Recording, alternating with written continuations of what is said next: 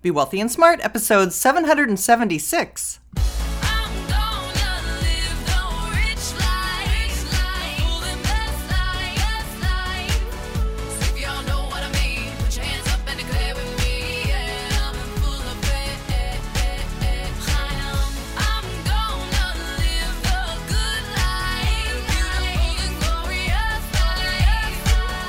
Step into a world of wealth and financial freedom without budgets, boredom, or bosses on Be Wealthy and Smart. And now, here's your host, Linda P. Jones. Welcome to Be Wealthy and Smart. I'm Linda P. Jones, America's Wealth Mentor, empowering women and men worldwide to financial freedom.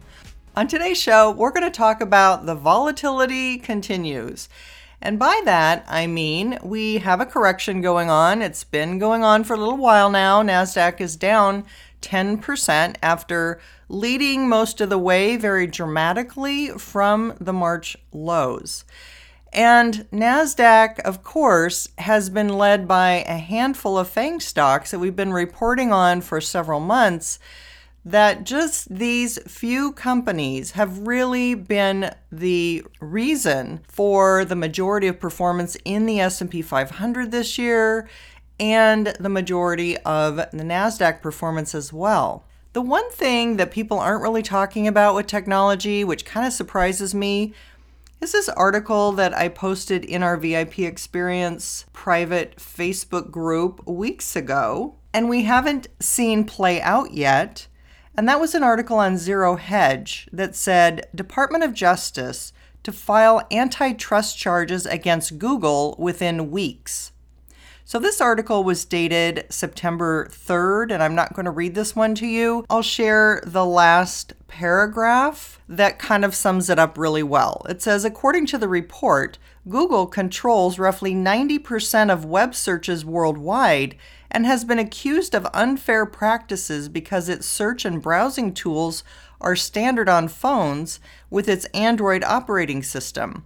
They also dominate online advertising, capturing about one third of every dollar spent. Three people familiar with the case say the Department of Justice has compiled, quote, powerful evidence of anti competitive practices, end quote. Well, that sounds to me like we have an antitrust case coming against Google, almost for certain. And it sounds like it's coming before the end of September.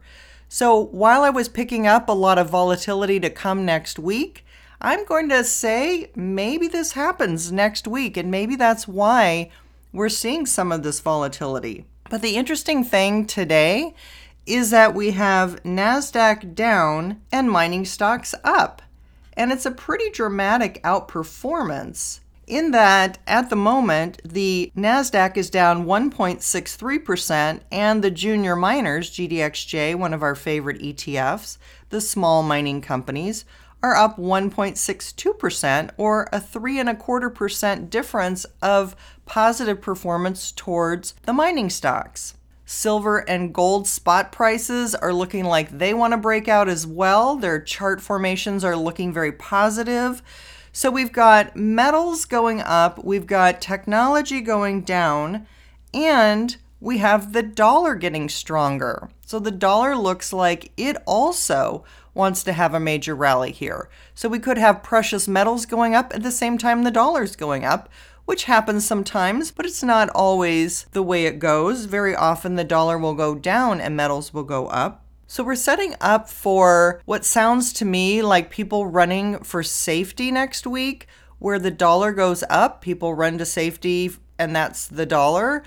And metals going up. So people running away from fiat currencies, or sometimes just from the market dropping, metals can go up. Remember in 2008, gold was the only positive asset class that year when the market was down sharply, just about everything else was down gold was up that year.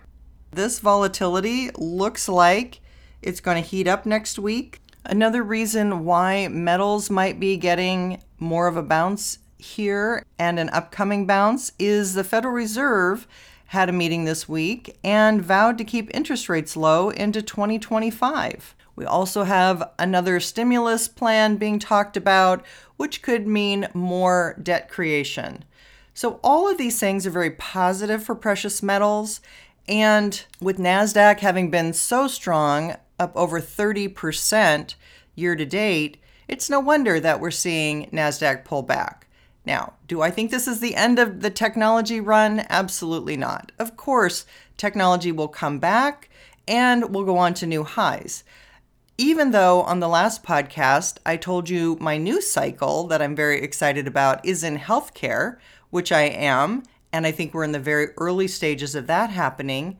I also think technology has further to go. It's just going to be different than the technology boom that we've had in the past.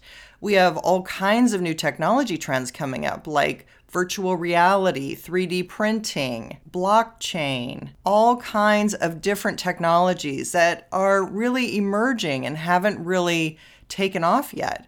Whereas in the past, it was all about software and hardware and internet and social media and search engines and advertising. We're going into a more advanced phase of technology, and I think there's going to be new leadership in that technology group. And some of the past leaders, of course, will continue to forge ahead into these new areas. But we also have healthcare in a huge way expanding and innovating and matching up with a demographic that is going to be spending a lot of money in that area. And as I keep saying, 70% of the economy is all about the consumer and how the consumer spends their money. So if the consumer is aging and the consumer wants more holistic health methods or wants more longevity. There's all kinds of things that could be forthcoming in the healthcare field that we've just scratched the surface on. So, bottom line, there's tons of opportunity, as always, with new companies and new technologies and things that are going to pop up that everybody's going to want that we haven't seen before. Just like Google came out of nowhere and wasn't the first search engine to come into existence but later became the most popular and dominant search engine. So while the volatility will be ongoing and while this pullback in NASDAQ is way overdue, I think that those opportunities to buy in later on will present themselves.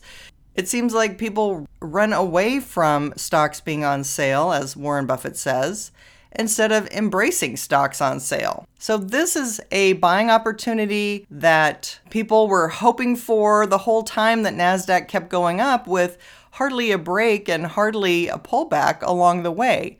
And now we're getting that pullback, and I'm not sure people are viewing this as a buying opportunity, but I'm going to encourage you to look at it as a buying opportunity.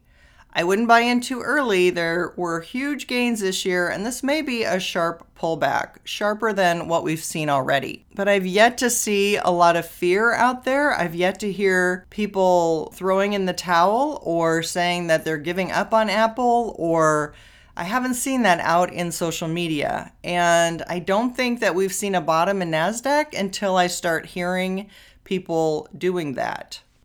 So we always watch for that sentiment of what people are feeling. Is it more fearful or is it more greedy? Right now, we're still high on the greed chart. Once people move more toward the fear side, that's where the market can find a bottom and buying opportunities can be had. So we'll look at next week and see what happens. But what I would imagine is more weakness in NASDAQ, more strength in metals and the dollar. So we'll be watching for that and watching for special opportunities as they present themselves. One thing I would encourage you to do is to review your asset allocation. Make sure that you're balanced in your risk tolerance with your large cap, mid cap, small cap, international portfolio, etc. And if you'd like to learn more about asset allocation, I do have some podcasts in my wealth mentoring library on my website at lindapjones.com forward slash podcasts Remember, we're on podcast 776 today, and there's only 300 on iTunes. So there are more podcasts that are very classically done so that they aren't out of date, and you can learn about asset allocation and many other financial topics over there on my website. Again, that's lindapjones.com forward slash podcasts. And if you want my weekly market email on what I think about the markets. I usually give a short update to my email list. You can sign up for that at lindapjones.com. That's all for today. Until next time, live the good life and be wealthy and smart. Thank you for listening to Be Wealthy and Smart with Linda P. Jones. Share the wealth and tell your family and friends about the show. Check out our website, blog, and social media for more riches at www.bewealthyandsmart.com.